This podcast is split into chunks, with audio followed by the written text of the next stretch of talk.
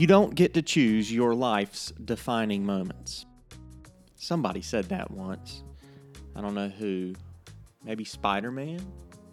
Or Tonya Harding? Doesn't matter. What matters is that it's true.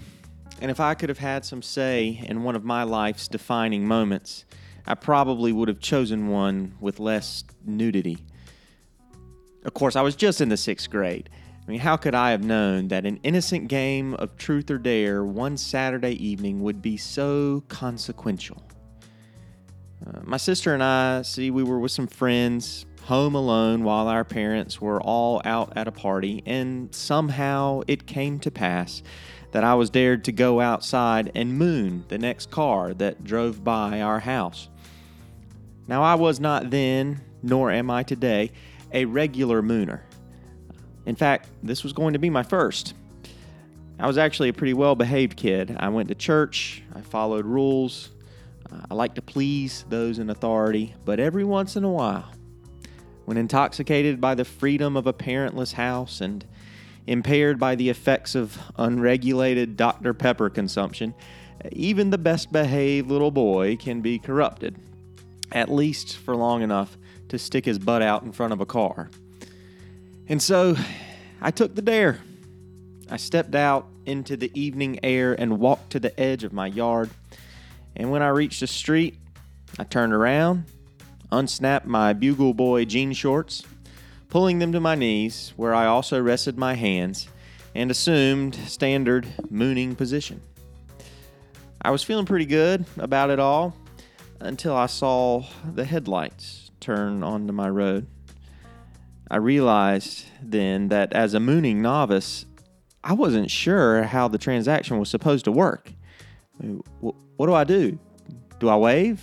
Do I shake a little? and and what's the driver supposed to do?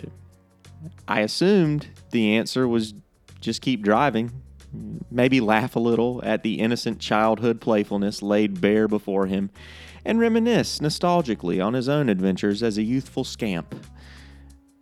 But that's not what this driver did. Nope, he stopped parked his car right in the middle of our street. And despite my ignorance to the etiquette of this ritual, I knew that that wasn't right. So I turned around and I saw my pastor. His head of well coiffed hair was stretching from his Buick like a turtle from its shell, and he asked, not with the disappointment or the anger of a preacher, but the sincere confusion of a concussion victim. Paul Burgess? Are you mooning me? it's all a blur from there. I remember screaming. I remember running inside, maybe shorts up, maybe shorts down. I don't know. But whatever evil spirit had possessed me was gone, and I was once again the rule following 12 year old who couldn't believe what he had done. And so I did what good kids do after they moon somebody. I called my mom at the party. I, I fessed up.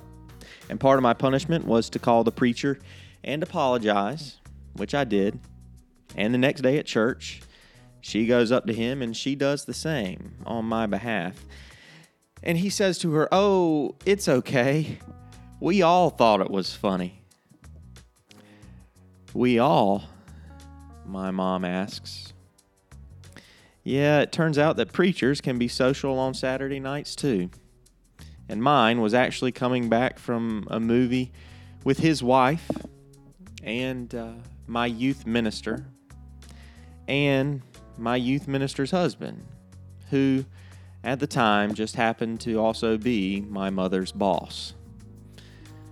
I killed four birds with one moon. And what's really funny about that story is that today, in addition to being an in recovery mooner, I'm also a pastor myself. My name is Paul Burgess, and this is the Naked Preacher Podcast.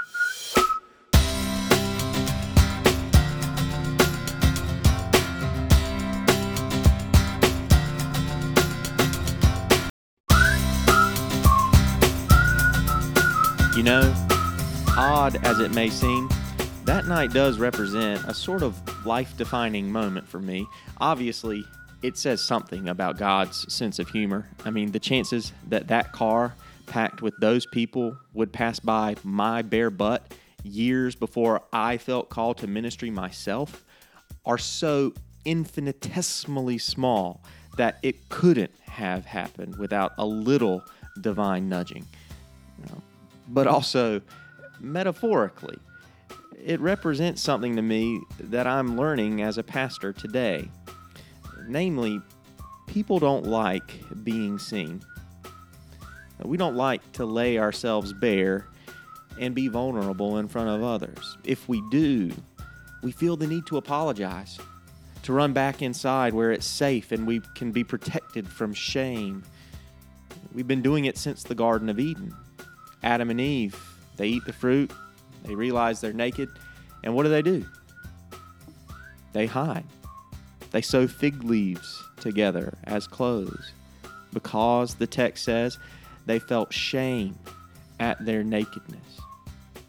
But if we, through Christ, are on a path toward reconciliation, a journey back to our ideal selves, shouldn't openness and honesty and nakedness be a part of that? Maybe so.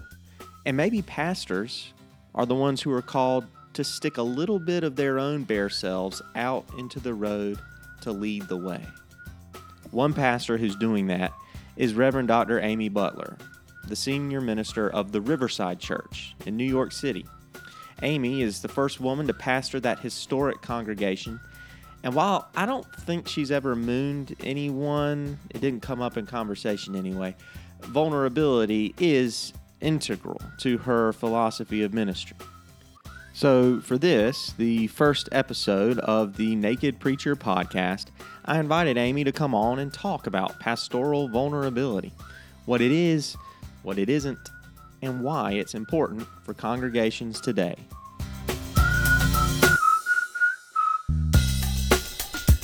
Well, I am so excited to have as our guest today a pastor who has not shied away from the topic of vulnerability. She preaches vulnerably, she writes vulnerably, she leads vulnerably, and uh, there are a whole lot of people who have heard her and read her and been led by her who uh, I think are better because of her willingness to do that. She is the pastor of the historic Riverside Church in New York City, where uh, she's been since 2014.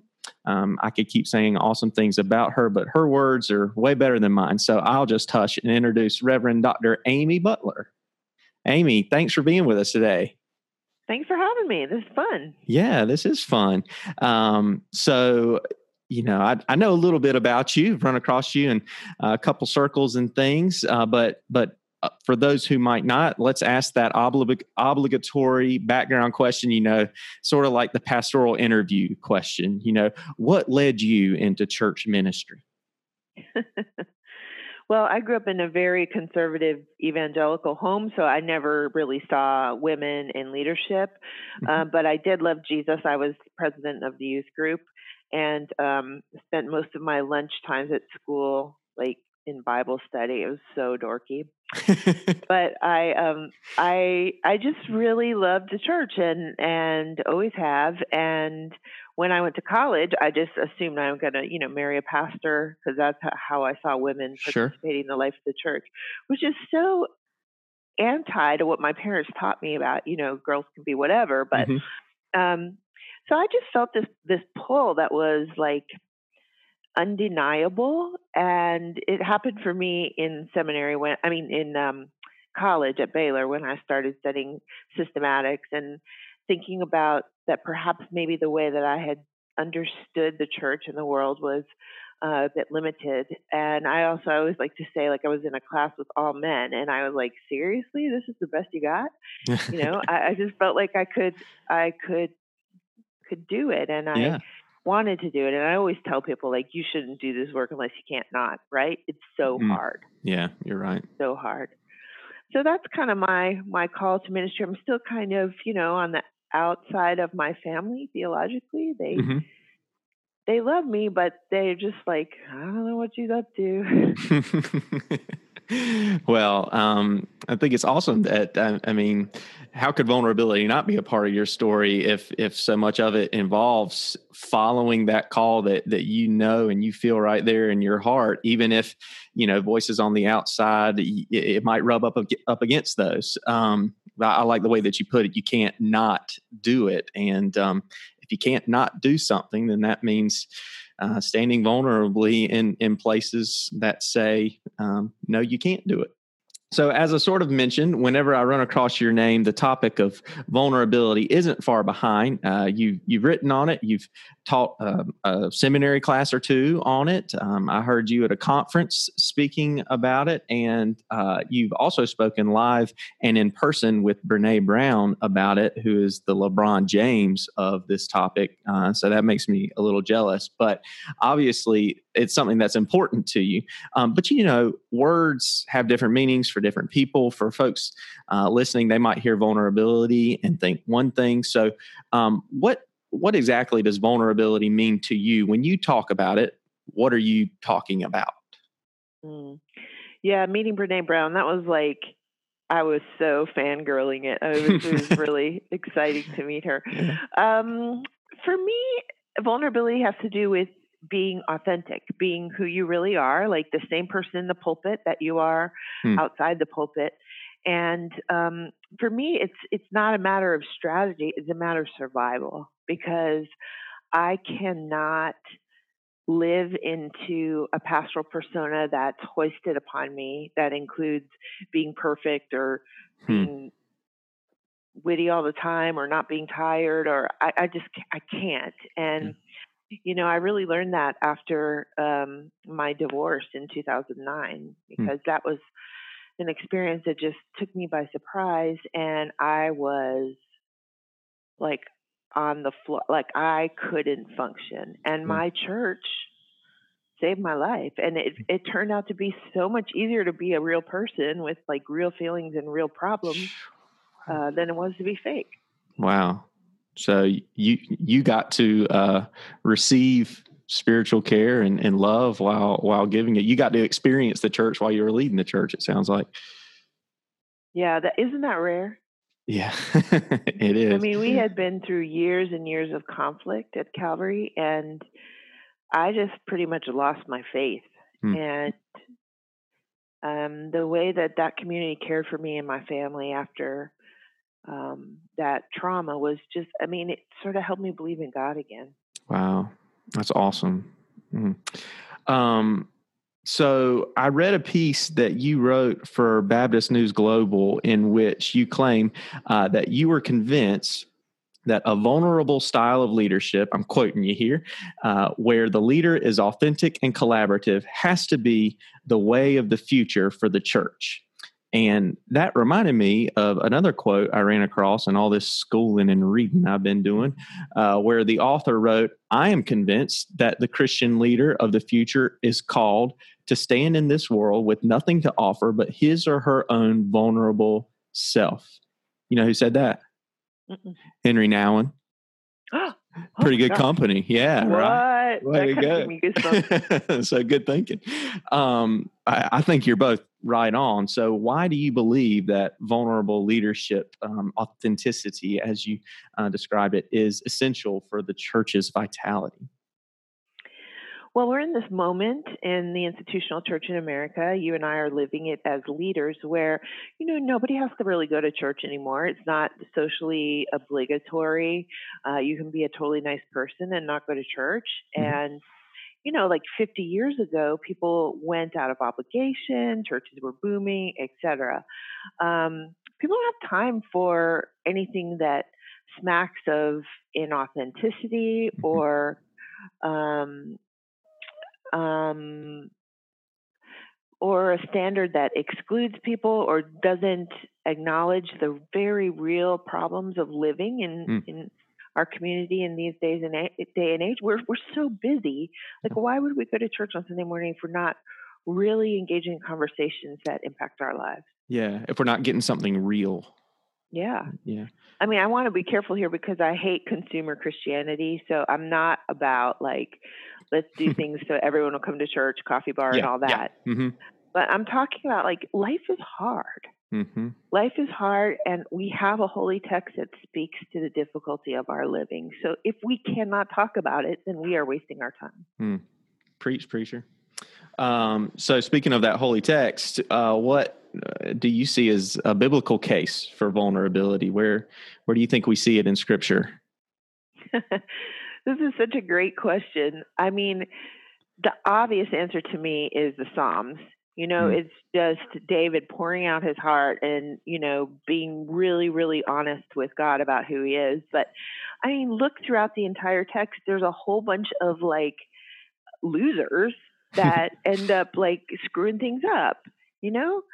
Abram and Isaac and all of them, um, David, and even in the New Testament, you know, Peter, you know, there's there's something about where God meets us that requires us to be who we were created to be. Mm. And there's this beautiful moment, I think, in in a spiritual experience when we can finally understand that God loves us for exactly who we are. Mm, yeah. And I preach that and I say it and I struggle with it myself, you know. Mm, yeah. I've I agree completely. I've um I find myself captured by the idea of, of masks and, and layers and, and clothing and and all all of this, you know, to be vulnerable um, you know, so connected to to shame, right? Um, Brene Brown right. talks about that. And you go back to the Garden of Eden, and they clothed themselves because what they felt ashamed, and um, and I myself, as I've gone through this, have have found it to be so interesting um, about Jesus. You know, who did not come with the robes of a king or the armor of a warrior.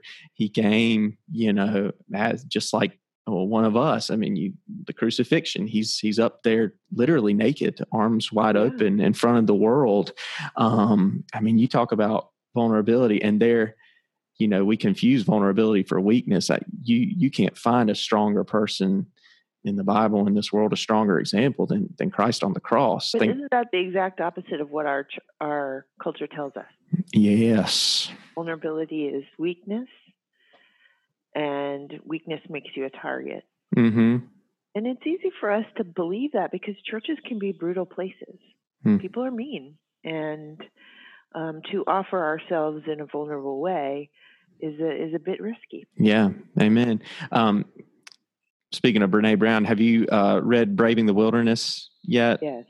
It's, there's a part in there where she talks about sitting in in some I think an Episcopal retreat center somewhere in Texas, and um, and she's looking at all the pictures of the different um, bishops or whoever had had had had been in charge of that diocese or whatever and she was commenting on their layers and layers and layers of robes and then how beneath them is a statue of what she says naked jesus you know on the cross and just that juxtaposition of of how um, the expectation of, of us as as pastors to um, to have this robed perfection um, but standing right in front of us is is Christ on the cross and yeah you're you're right it is pretty opposite yeah I find um, I find that um, being vulnerable is a way of connecting with your people uh, in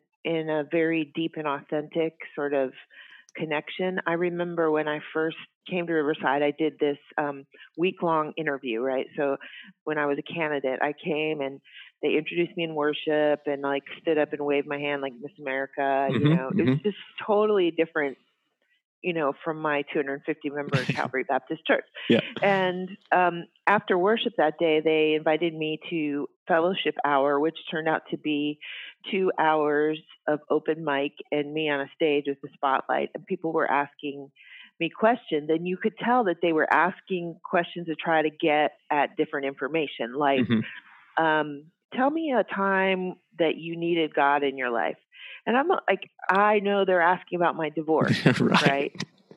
So I can remember this moment when I said, as many of you know, I've been divorced, and divorce has really touched all of our lives. like the whole room starts crying. Mm. Like everybody starts crying. Yes. And, you know, it just occurs to me that we spend so much time trying to show up all shiny and put together. Absolutely. It's not what it's like to be human. Absolutely. When when a pastor can um, give people permission to be human by showing that you know they themselves are human I, I, know that feeling exactly it's like a pressure valve is released in the room and and there's just a, a beautiful sweet lightness uh, like the spirit of god is is is there it's it's awesome so um yeah okay well that that sort of is is an answer to my next question though you might you might have others um interested to know where uh, some of the areas are that you have dared greatly and, and risked vulnerability in ministry. It sounds like that's a you know that's an example right there. I mean, gosh, sitting in front of uh, all those people for two hours and answering questions. I'd love to take credit for my Riverside journey, but it's it's so surreal that it doesn't it sort of defies explanation. Yeah. And if I had known the ways in which I would be asked to be vulnerable, I don't know that I would have done that. Hmm. Um, so um, ways that I'm I try very hard to be vulnerable is like if if I hear a report that someone said something about me or uh, sending around emails, I would just go ahead and approach them directly. Mm-hmm. Just you know because I think that kind of honesty and vulnerability breaks down a lot of barriers. Yes. Um, I have told a lot of my own stories in uh, sermons, which is always like a two edged sword, right? Because you never want to get to the point where everybody's like, oh my gosh, here she goes again. You know? Yeah. Um, and then, you know, there's something about Riverside Church, and I, I think it's the same at other churches where people have this investment in the pastor, like they feel like they know you. And uh, you may have read a few weeks ago, I collapsed after worship at I the back of that. the door.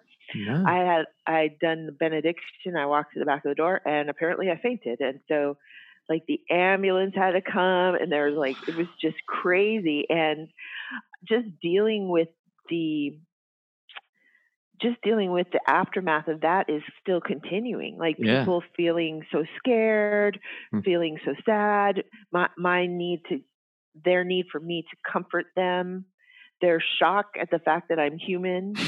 you know, um, it's been a really, and that that is a kind of vulnerability that I did not seek out. Right, right. And it made me wonder with my spiritual director this week whether or not I'm constructing my vulnerability in a way that I have control over it huh. rather than being truly authentic. Yeah, yeah. Oh, I wrestle with that too. Because if you're trying to control the vulnerability and structure it and do it your way, how truly vulnerable is that? Hmm.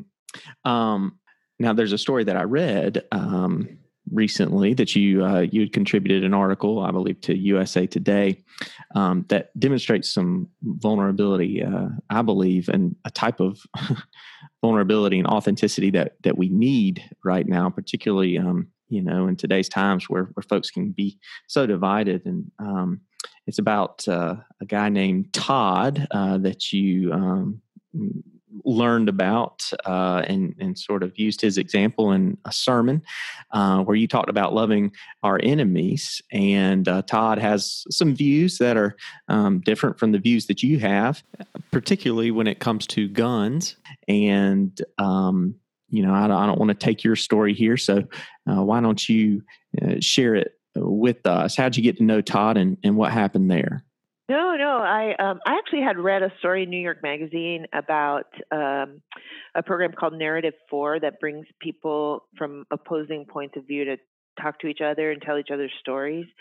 And um, I read about Todd and his partner, who was a woman whose daughter had died of gun violence, and the story was about how they forged a relationship and they didn't really change each other's minds, but there's something about that relationship. And I, I felt like that was so honest about what it's really like to be human. You mm-hmm. know, love your enemies. Like, what does that even mean? It doesn't mean like, oh, I think you're so whatever. You know, I mean, it's hard and it's it's messy and wrangly and um so yeah, Todd reached out to me and I was like, I do not want to talk to this guy because he like everything that I don't like. And then and then I felt convicted by my own bias and I ended up talking to Todd on the phone and um despite my best efforts, I actually really like him. He's a really nice guy and Yeah. he's really passionate about what he believes. I think he's completely wrong. hmm Um, and that frustrates me, but I just don't think we find our way back to each other without being in an authentic relationship. And particularly in this moment in our country, hmm you can't even have Thanksgiving dinner without a big fight, you Yeah, know? yeah. We're just we're just not going to uh, deepen the tapestry of our community if we're Absolutely. unwilling to be real with each other. Yeah. I mean, Paul says ours is the ministry of reconciliation, right? And, you know, we seem pretty divided in, in a lot of ways. And uh, for that reconciliation to happen, we have to be we have to be authentic and, and own and be and stand proudly in who we are, I think. Uh, but but also hear others who are standing and, and, being proud in who they are. And uh, I, I just think that story was such an awesome example of how to do, because that is a vulnerable thing. You know, it is easy to say, this is who I am, and I'm not going to listen to anybody who's not this way. But we don't get very far along the road. The, the road to reconciliation that way. I had this moment with Todd that was so stunning to me. Like, okay, he's a Republican. He li- lives in Kansas or Indiana. He's this big, huge white dude who owns a ton of guns.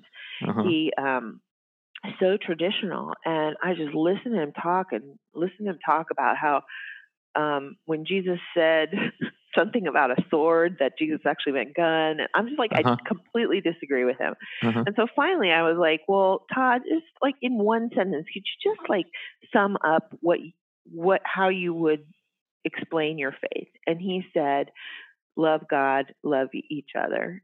And I was stunned Mm. because that's what I would say. Mm. and you're like, darn it, Todd, why'd you have to say I know.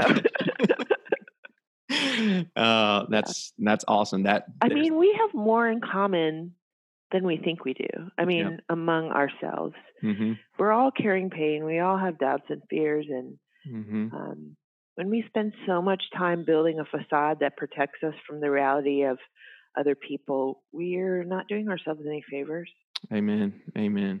Okay, so we have learned that uh, rigidly invulnerable mil- uh, ministers, uh, you know, they they come off as inauthentic and and they can probably hold their congregations back by not being real people in front of them, like like we've said.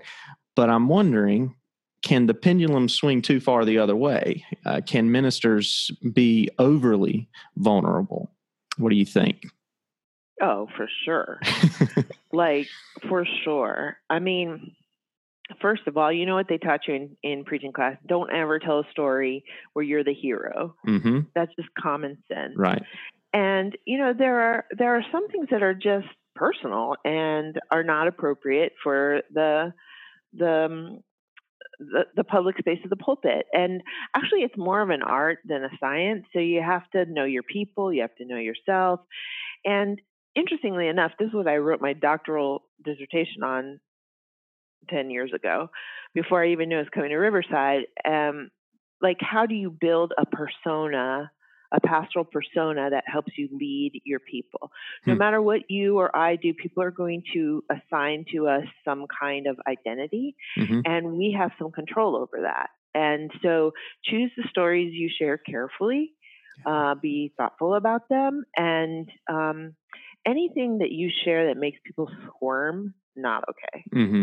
Hmm I had a pastor once who uh, we used to come to church, and I I felt like I was his psychiatrist. You know, just sitting there, hear him talk about all of his issues, and that's inappropriate. Yeah, yeah, that's right. You got to know the the boundaries and uh, what do they they talk about using um, not not your wounds but your scars. Is that is that how it Yeah, goes? that's what Nadia Bolz-Weber says. Like Yes. from your preach from your scars, not your wounds. You don't want to be bleeding Right. all over people. Exactly. Yeah. Preach from things that are that are healed, experiences that you've had that are past, and the scars from that, but not things that yeah you don't want to bleed over, folks. Okay.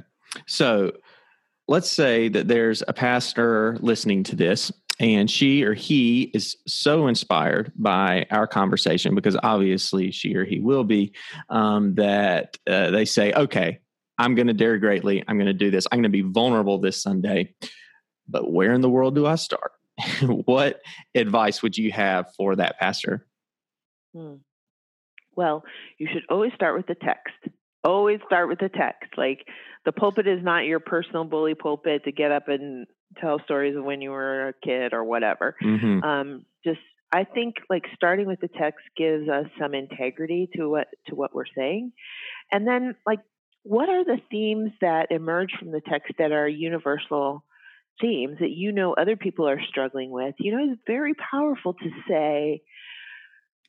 Sometimes I'm I doubt Mm-hmm. or I really struggle with fear, and here's a story of when that tripped me up. As long as you stay within the um, within the confines of the text, and you're just not up there speaking to speak, Mhm. um, I, I think that's powerful. I would also, you know, choose a couple people in your congregation who know you well, know your preaching style, and just share with them that you're wanting to move in this direction. Um, I did for my first seven years of preaching regularly. I had a friend read my sermons before Sunday, Hmm. and she would often say, "This is inappropriate," or "You're being too self-deprecating here," or whatever. And in a way, she taught me how to preach um, more than I learned in seminary. yeah. So, like, you know, if you're unsure, run it by a couple people Yeah. and, and see what their response is. Yeah, that's that's funny you mentioned that. I um I, I always read mine to my wife, and um, whenever I get you know I do a, a good bit of the self deprecating stuff, and um, whenever I get you know a little too much that way, she she gets a look on her face and she gets upset at me because I'm sort of picking on her husband, and she doesn't like that. So uh, it's, Mhm. it's a good gauge. Um, well, I uh, I do so appreciate you being here. And, and like I said, this is our inaugural episode of uh, the uh, Naked Preacher podcast. And so, as part of that, uh, you know, since we're pastors, we got to have an invitation. Uh, but since this is vulnerability, we'll, we'll have a skin invitation. And uh, that involves three quick final questions um, that I'll ask to every guest uh, that invite them into deeper vulnerability. So, don't have to elaborate if you don't want to, uh, but uh, certainly welcome it. Question number one What is one mistake that you have made in ministry?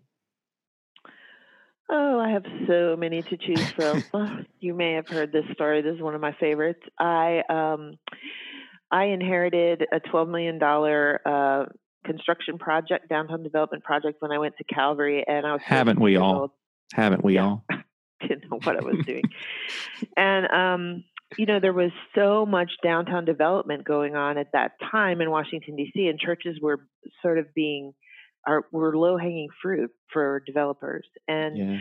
so um, there was an AP reporter who wanted to interview me and another pastor about um, downtown development in churches. And during the interview, I turned to her and I said, I mean, we're pastors. We don't know what the hell we're doing. And the next day on the front page of the Washington Post, Reverend Butler says, We don't know what the hell we're doing.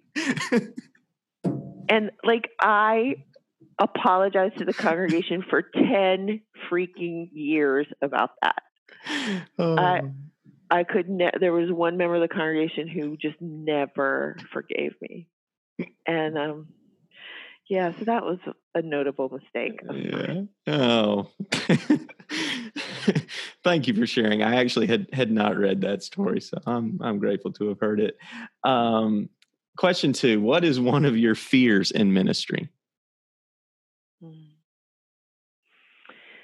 Oh geez, now you're gonna make me cry. Um I I have a fear about this work destroying me in terms of my health.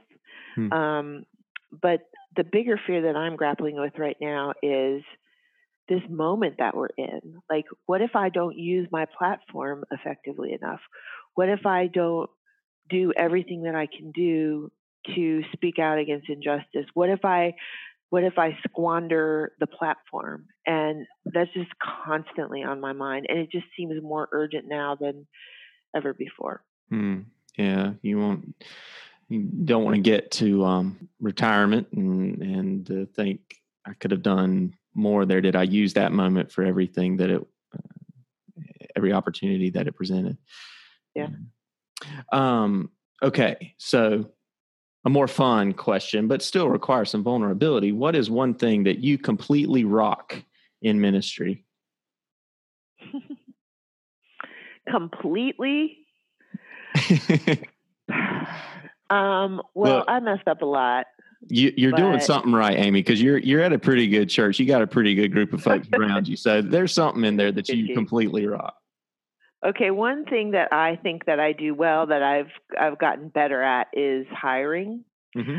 I after many many mistakes, but I over the course of my career, I just have this like passion for finding like the next amazing superstars and doing what I can to nurture them. And I feel like I have a team of colleagues now that is just astounding. I have always hired with the idea that, you know, I want people who are smarter than me around me because it makes me look good. so, right. um, but I, I think I've gotten pretty good at it. And, awesome. um, so that's been something I, re- I really have enjoyed. Yeah, well, I can uh, affirm that you, the conference where I heard you speak, actually, a, a, lot of your staff from Riverside was there, and they were just terrific folks. I remember them, remember them still. So um, you get to work with some great, great people.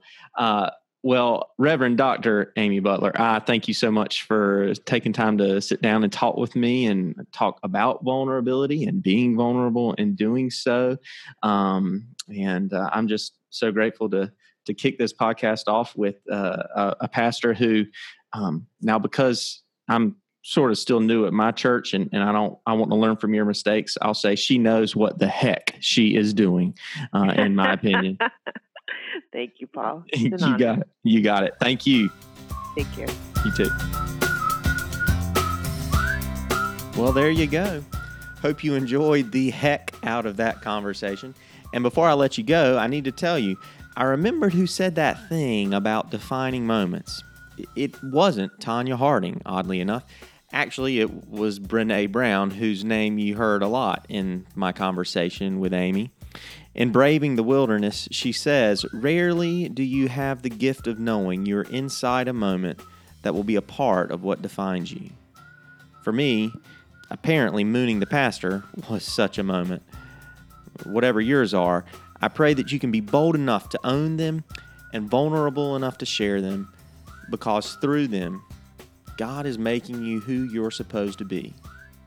Peace be with y'all, and I'll see you next week.